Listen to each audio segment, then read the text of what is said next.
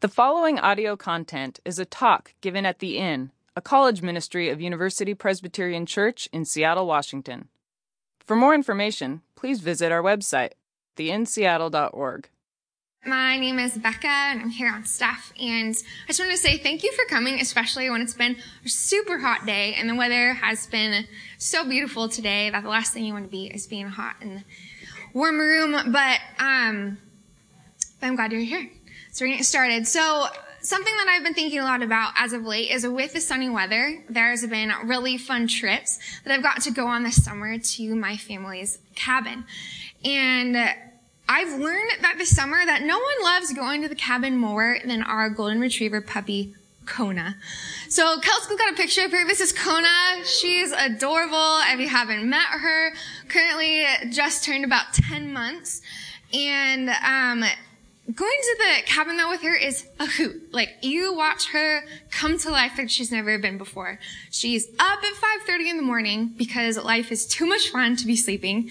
She is, a, so she gets me up super early. We let her outside, and there's geese everywhere, and she is just after the birds. She's just running around, barking on everything. She's digging holes.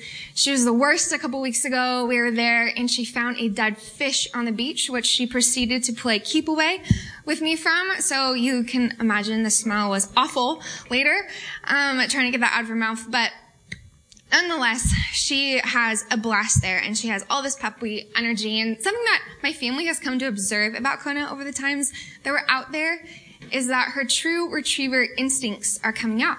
We've really observed her to be a true, she's going to be a hunting dog, I think. And my dad's pretty exci- excited about it. And there's this one particular memory that I have of her that is so ingrained from my brain from this summer is I'm up early with her because she's up at five thirty, my alarm clock out there. And so I get up because I can't go back to bed, and I'm out having coffee with my parents at the kitchen table.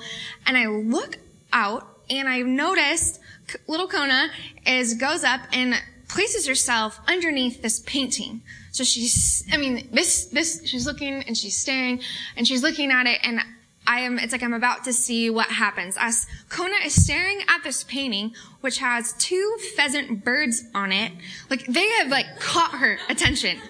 And next thing I know, she jumps up on her back legs. She put her paws onto the wall, and so she's face to face with the birds.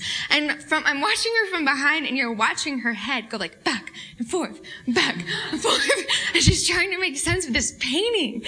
And I lose it. Like, I cannot stop laughing. My mom and dad are observing this and are dying as well. I mean, we laugh, which just sounds awful, but we're laughing because it's like, this dog is so dumb that it can't discern reality from a painting, you know? Like, we're making fun of her or whatever. And I mean, my dad, my dad is like convinced she's going to be good at hunting if she's convinced about a painting. But, um, as I reflected on this, I realized, like, okay, we claim to be smarter about some things, and we claim that we, you know, what, we know what's real and what isn't real often. But I have found that so often in our faith journey, we don't have a complete and total picture of everything. There's a lot of things that do confuse us, things that we can discern, like, is this real or not? Like, is this God or not? And especially, especially around the conversation of the Holy Spirit, we are dumbfounded sometimes. We don't know how to discern what is going on and what we're experiencing. You know, we may understand conceptually who Holy Spirit is, but as we start possibly interacting with him, we might not know how to discern what's going on. And so that's what we're doing tonight. We're going to dig into this conversation.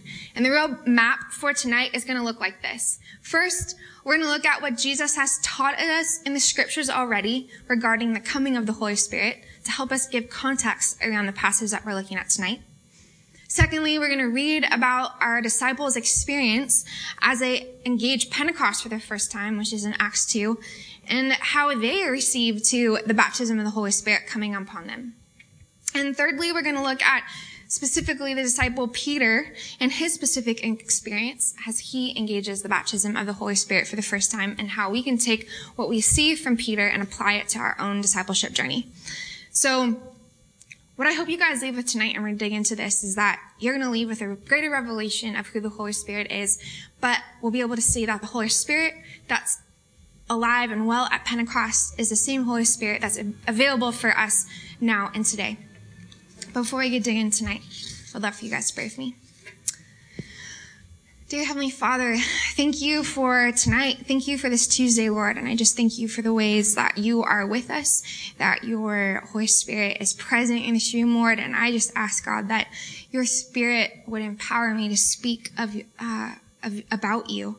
Um, I pray that you would remove anything in me that's distracting or that's not of you, Lord. And I just ask that you would, I would be a vessel for you, that you would communicate through me, Lord. And I just ask that you would be awakening us to the truth tonight, God, that you would show us that you came to give us life and life to the full, Lord. And I pray that we hear the invitation to walk into that, God, and to be co-laborers with you this night. In Jesus' name, amen.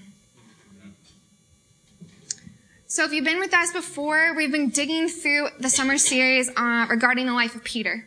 We've been we've been watching him from what you might call like baby disciple and his journeying his way through as we've gone through um, the different books of the gospel. And so as we've sorry as we've examined the life of Peter, we've also looked at his interactions with Jesus, because Jesus teaches him um, a lot about how to live with a kingdom mindset, and also um, Jesus. At this point in the story is with the disciples no longer. So I thought it would be great to toss up some scriptures that Jesus foretells of who the Holy Spirit is um, in the book of John. So let's look at some of these scriptures together. So the first one that Jesus speaks about regarding Holy Spirit is he says in John sixteen seven, "Nevertheless, I tell you the truth, it is to your advantage that I go away, for if I do not go away, the Helper will not come to you, but if I go, I will send him to you." So Jesus is saying something about the Holy Spirit is that he's the helper, and that he's going to send, Jesus will send him to them after he leaves and goes away. In John fourteen sixteen to seventeen, Jesus says, "And I will ask the Father, and he will give you another helper to be with you forever. But you know him, for he dwells with you and will be in you. I will not leave you as orphans, I will come to you." So here we see him and name him as helper again, and there's something about the fact that he is coming to dwell with us and that he will be in us. God, Jesus is saying, when I leave you, I'm not leaving you as orphans. Like, I'm sending something to you after I leave. John fourteen twenty-six, twenty-seven, he says, "But the helper, the Holy Spirit, whom the Father will send in my name, he will teach you all things and bring to your remembrance all that I have said to you. Peace leave, or peace I leave with you, my peace I give to you." So here we see him. He's going to come and teach us things about God. And then the next one says, "But when the Helper comes, whom I will send to you from the Father, the Spirit of truth, who proceeds from the Father, he will bear witness about me. And you also will bear witness because you have seen me from the beginning." So the Holy Spirit is going to bear witness about who God is, who Jesus is. Um... And uh, the last two are this. "When the Spirit of truth comes, he will guide you into all truth, for he will not speak of, of his own authority, but whatever he hears, he will speak, and he will declare it to you the things that are to come." And I think we can just hit on that. Like, the Holy Spirit is saying, I'm going, and I'm going to be listening to what God's telling me, and I'm going to come back, and I'm going to reveal to you his secrets. I'm going to reveal the things that he wants to communicate to you. He's going to declare those things to you. And lastly, Jesus says in John fourteen twelve, "Very truly I tell you, whoever believes in me will also do the works that I do, and greater works than these he will do, because I am going to the Father." So Jesus says, when I go, the things, the way that I live my life, the things that you perceived about me, you're going to do greater things than I, because I'm sending you the one that enables you to do that. So now that we've gotten a little bit of kind of a clue around who the Holy Spirit is and how he's going to work in us and through us, I want us to fast forward to Jesus' final interaction that he has with his disciples before he leaves. So at this point, context, Jesus has died, but he's risen from the grave, and he's been appearing to his disciples over this forty-day period. And when Jesus shows up in these moments, he reveals a little bit about himself to um, the disciples, and he really takes time to talk about the kingdom of God. And it was in his last interactions where Peter was also present that I want to take notice of. Just before Jesus ascended up to heaven, he gave these specific instructions to the disciples that we can read about in Luke twenty-four forty-five to forty-nine. Then he opened their minds to understand the scriptures and said to them, "Thus it is written that the Christ should suffer and on the third day rise from the dead, and the repentance and forgiveness of sins should be proclaimed in his name to all nations, beginning with Jerusalem. And behold, I am sending the promise of my Father upon you, but stay in the city until you are clothed with the power from on high." So three words stick out to me in this scripture. The first is proclaim. We hear Jesus telling them to proclaim the gospel to the nations, beginning in Jerusalem, basically declaring his life, death, and resurrection to those um, that they come to uh, encounter. Second thing I hear him say is uh, the word promise. He says, before you guys begin your journey of evangelism and serving as witnesses to the world, I want you to stay in Jerusalem to wait for the promise of the Father. And the last P that I hear is the word power. They are to wait until they are clothed with power from on high. So proclaim, promise, and power are, th- two, are three things that have come out of this passage. And after they hear these words from Jesus, Scripture says that he was lifted up into the clouds and he was taken away out of their sight into heaven. And in response, Peter and the disciples returned to Jerusalem as he commanded, and they all gathered in the upper room where they were staying together. And that scripture talks about they came together in prayer. They came together in unity, and they devoted, devoted themselves to prayer as they waited for the promise of God. So now that we got this context of what's going on, sorry to give you this whole understanding, but I think it sets us up for what we experience and read about in Acts chapter two. So let's get going into the night. Acts chapter two, verses one through four. Here we are in the story. When the day of Pentecost arrived, they were all together in one place, and suddenly came from heaven a sound like a mighty rushing wind. And I want to pause right there. Like, this is a specific detail that I don't think we should pass by. First off, Jesus said before that the Spirit is coming with power. Um, but I am specifically drawn to the word wind that is used here. When I looked up the word wind, it's also the same Greek word as the word breath. And the disciples would recognize that if they're thinking about the Torah or different um, scriptures in the Old Testament, that every, anytime you heard the word breath, often God is breathing life into something. Think about Adam when he created Adam. From the dust, he breathed life, and he woke up. He, he, what was um, once not alive is now alive. He's waking up his hearts. And so as I see this, as I imagine this moment, I mean, imagine being Peter. Like, you're in this room and the sound of a strong exhale comes about the room, like a strong breath. This, this loud wind comes in, and it's almost signaling that the Holy Spirit is saying, I'm coming, because I'm coming to wake up hearts. I'm coming to, pe- uh, to bring people alive to something that they've never experienced before. So let's look back to the text. So suddenly there came from heaven a sound like a mighty rushing wind, and it filled the entire house where they were sitting, and divided tongues appeared to them and rested on each of them, and they were all filled with the Holy Spirit. So we've looked at a lot of scripture, but in summary of what happens next, the disciples are all filled with the Holy Spirit. They are, the text says that, um, and in response, they began to speak in different languages. And the Holy Spirit in this moment has come upon them. He's given them a supernatural gift to speak in a different language. Um, and I think this is one way that the Holy Spirit can empower people to share the gospel and proclaim the works of God. Pentecost just means the day that the Holy Spirit, the baptism of the Holy Spirit came. It's just like a day, like an event, if that makes sense.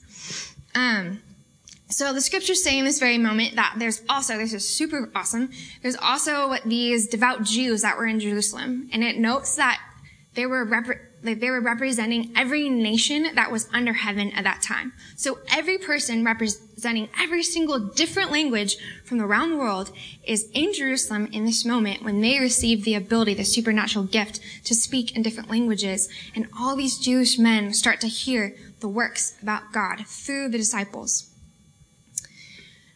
And to me, this is just incredible because what I hear standing out is like they're not just hearing their language in particular. They're hearing about what the mighty works of God that are going on. And the response of them were they, they were amazed. They were perplexed about what was going on. Yet also there's people who were confused and started mocking them about what they were seeing and experiencing. And this is just the beginning of Acts. This is just the first story recorded where the Holy Spirit supernaturally empowers and comes upon people and equips them with power, gifts, and ministry of the Holy Spirit for the work of evangelism. And that's a definition that I want you to leave tonight as you start to comprehend and understand who the Holy Spirit is and his role, is that he is one that empowers and comes upon people to equip them with power, gifts, and the ministry of the Holy Spirit for evangelism. So we're going to transition to Peter, because his story is what I think is really important. And I want you to also recognize that Peter is not left out of what God has in store. This whole summer, we've learned about the person of Peter. We've learned that he's one of Jesus' closest buds. But at the same time, he's that disciple that messes up all the time. He's kind of like, he's a guy who blurts out stuff that he wish he could take back. It's like he put his foot in his mouth, you know, or we've read, like I spoke last time on him going out to walk out on the water, out on the waves, and it was in his doubt that he sank. Or Grant talked about that he was praying and he fell asleep when Jesus wanted him to pray. He's sleeping. Like, there's so many times, and especially Jesus even, or Peter even denies knowing Jesus three different times. So if you look at this guy's life, you might think, wow, he's really unqualified to lead people to the faith. But in God's eyes, Peter is so worthy to declare.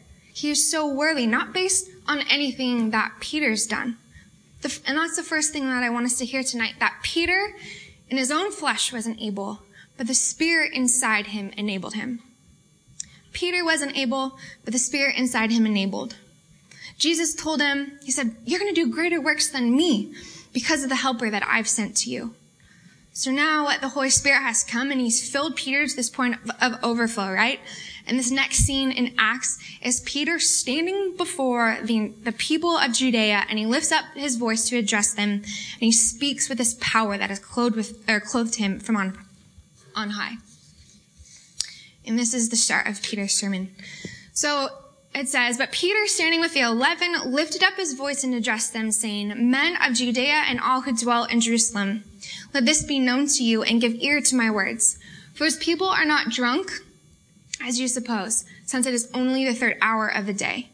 But this is what was uttered through the prophet Joel. And I want us to really hone in on this. In the last days it shall be, God declares, that I will pour out my Spirit on all flesh, and your sons and your daughters shall prophesy, and your young men shall see visions, and your old men shall dream dreams. Even on my male servants and female servants in those days I will pour out my Spirit, and they shall prophesy. So we're going to pause here. Let us recap what Peter just proclaimed. Peter wants us to hear that God pours out his Spirit on all flesh so that he can bless the church. The Spirit will equip people with these various gifts, each individual to the person, but with a purpose of becoming the full expression of Jesus to the world now. Peter quotes Joel from the Old Testament to inform us that through the natural or supernatural equipping of the Spirit, we will prophesy, we will see visions and dream dreams to encourage and to evangelize, to tell people about God.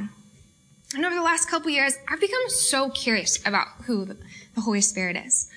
Growing up, I heard about the Holy Spirit, but I've never really known him for myself, I would say. And so I figured the only way I was going to get to know him was by setting aside time to pray and like ask God questions, like come to him with my doubts and trying to figure out what's going on. And the more I sought after him and pressed in, into the Spirit in prayer, I just felt my heart wanting to know him more and more. It's just like burning to get to know him. And so I contended and I said, Lord, I want to, I want to know you. I know, I want to know the depths of your Spirit. And I want to know these things, not so that I can be satisfied, not so that I can get these things from God that make me feel good. The reasons why I want to get to know the Lord and experience the fullness of his Spirit is so that he can use me to go out onto this campus, out onto this neighborhood to tell people about Jesus so that they can hear about who the Lord is. So this neighborhood can wake up and come to find faith in Jesus Christ, to experience the freedom that he has in store for them. And I'll be the first one to tell you, I am so unqualified for this. I'm so unqualified. I'm just like Peter. I mess up all the time. I sin all the time. I say the wrong things. I could keep on to telling you more of the reasons why I don't fit this picture-perfect disciple person that talked and walked like Jesus and lived the lifestyle that he reflected while he was on earth. Like, I don't, my lifestyle isn't Jesus. But despite how unqualified I am, God sees me differently. He sees me differently.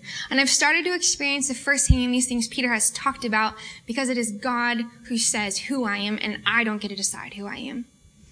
The first thing Peter says is your old men will dream dreams. Now, I wouldn't say that I'm an old man yet, but the Lord still has a promise here for me. So the Lord has been speaking to me in my dreams over this last year.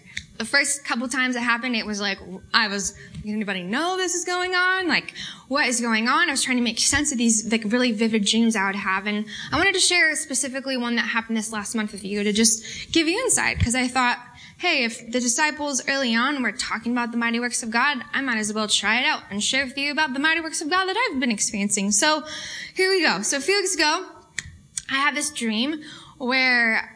if you guys have ever heard of the worship artist Jeremy Riddle, he's randomly in it for no reason that I can explain. And he's walking me and a group of people down the street, and he's pointing out what God's doing on this road. And there's maybe about thirty of us, and next thing you know, he turns around and poses this question to our group. And he, I don't remember specifically what it was, but it was just like, yeah, some question. And no one in the group answered. It was like awkward crickets, you know? Like everyone's kind of standing back, and I just remember observing the moment. And next thing I know, he comes straight over to me, and he grabs me by the hand, and he's like, Becca Reneker, I read your application, and I read the things that you said that God's doing. And he grabs me by the hand, pulls me up in front of this group, and says, Becca, I want you to tell everybody here why you think God is revealing himself to you the way that he is. And I'm just like, what's going on? I have like, I'll tell you, I have the worst response to my dream. I didn't know what to say. And I think I babbled something of like, I don't deserve it. God loves me. And maybe it's just his grace that he would reveal himself to me the way that he does.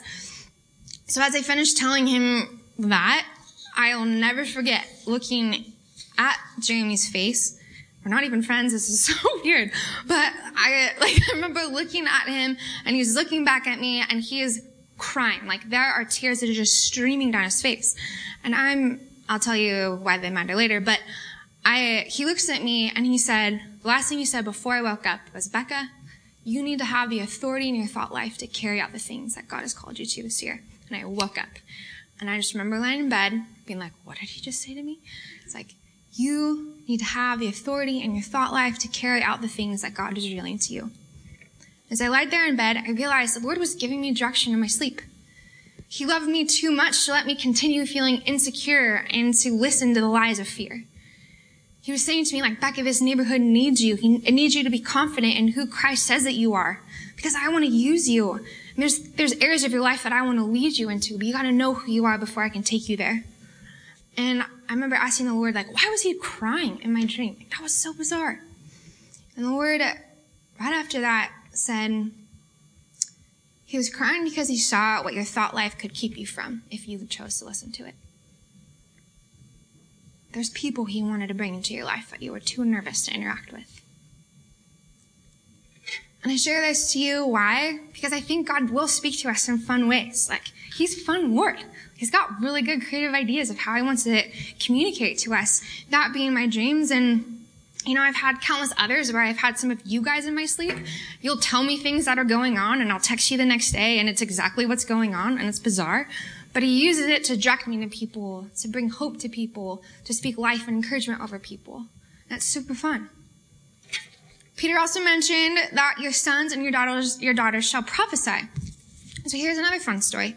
So prophecy, if you want to know, it's really just an act of encouragement. It's one of, you're edifying somebody, you're sharing or consoling others through the Spirit-led words.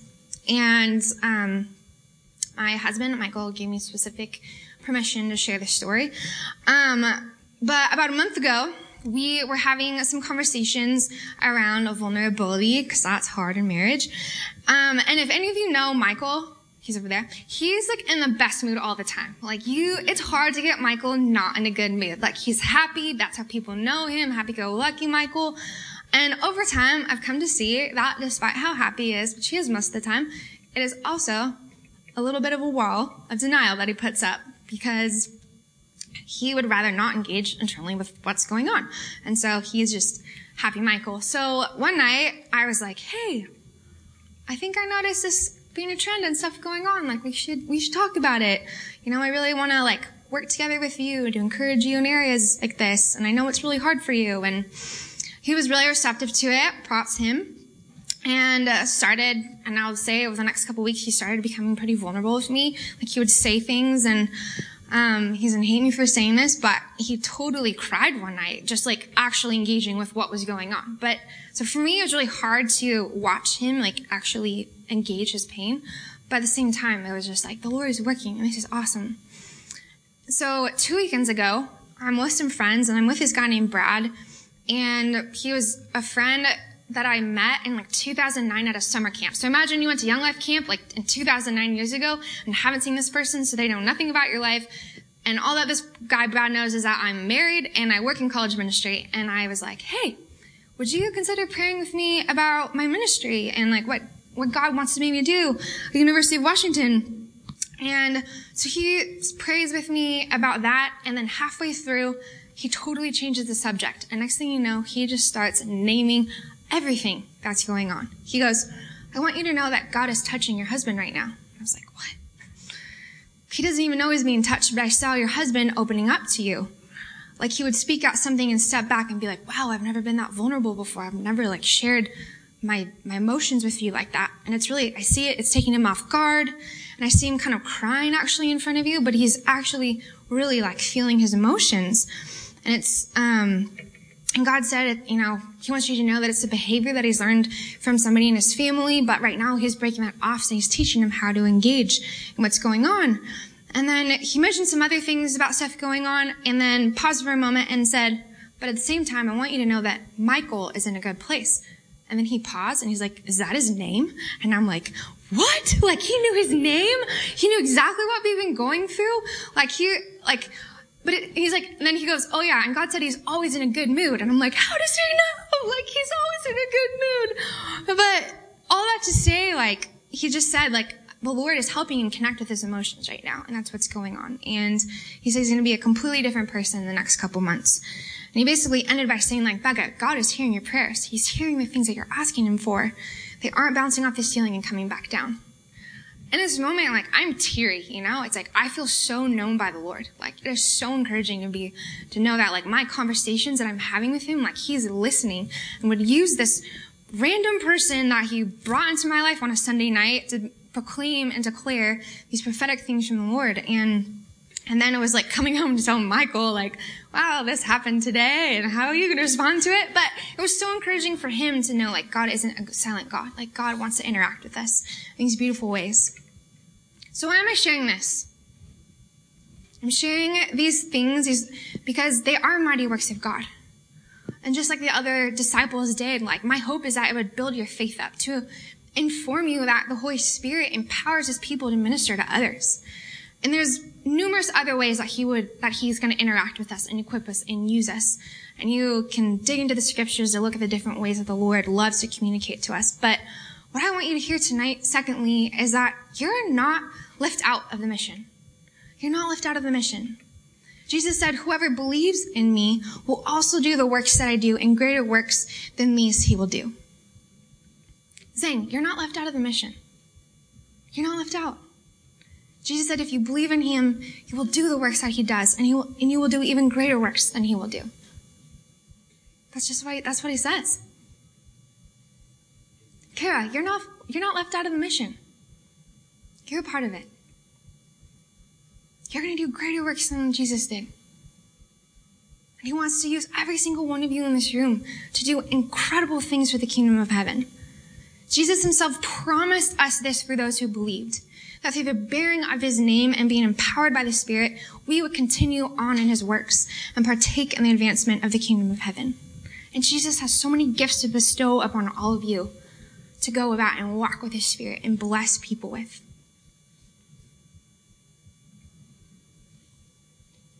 Peter's sermon takes a bit of a shift just following this. And there's parts that I've left out because it's so long. We would be here all night.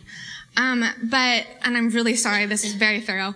Um, but what I love that comes next is, yes, Peter shares about all these different things that, how the Holy Spirit operates. But we see, what we see next is Peter has a deep conviction to proclaim the good news, to proclaim Jesus' life, death, and resurrection. Looking at Acts two, twenty-two to twenty-four, it says, "Men of Israel, hear these words. Jesus of Nazareth, a man attested to you by God will, with mighty works and wonders and signs that God did through him in your midst. As you yourselves know this Jesus, delivered up according to the definite plan and foreknowledge of God, you crucified and killed by the hands of lawless men. God raised him up, loosing the pangs of death because it was not possible for him to be held by it. He was not abandoned to Hades, nor did his flesh see corruption. This Jesus God raised up, and of that we are all witnesses. Being therefore exalted at the right hand of God, and having received from the Father the promise of the Holy Spirit, he has poured out this that you yourselves are seeing and hearing." I love this, because T- Peter takes a step back to remember the foundation of everything. The good news. The power of the Spirit and the gifts that he releases on or from heaven onto earth, and the signs and the wonders that are revealed and that he talks about, none of this matters without Jesus. None of it matters. It all hangs on him. Look at what we just read in verse twenty-four. God raised him up, loosing the pangs of death because it was not possible for him to be held by it. That is one heck of a sentence. Everything the Holy Spirit does is going to remind the enemy that he can't win. Like death can't win.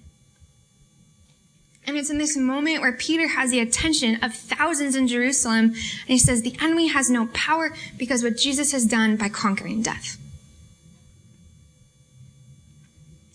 And what the Spirit does through us is he's going to release his light everywhere.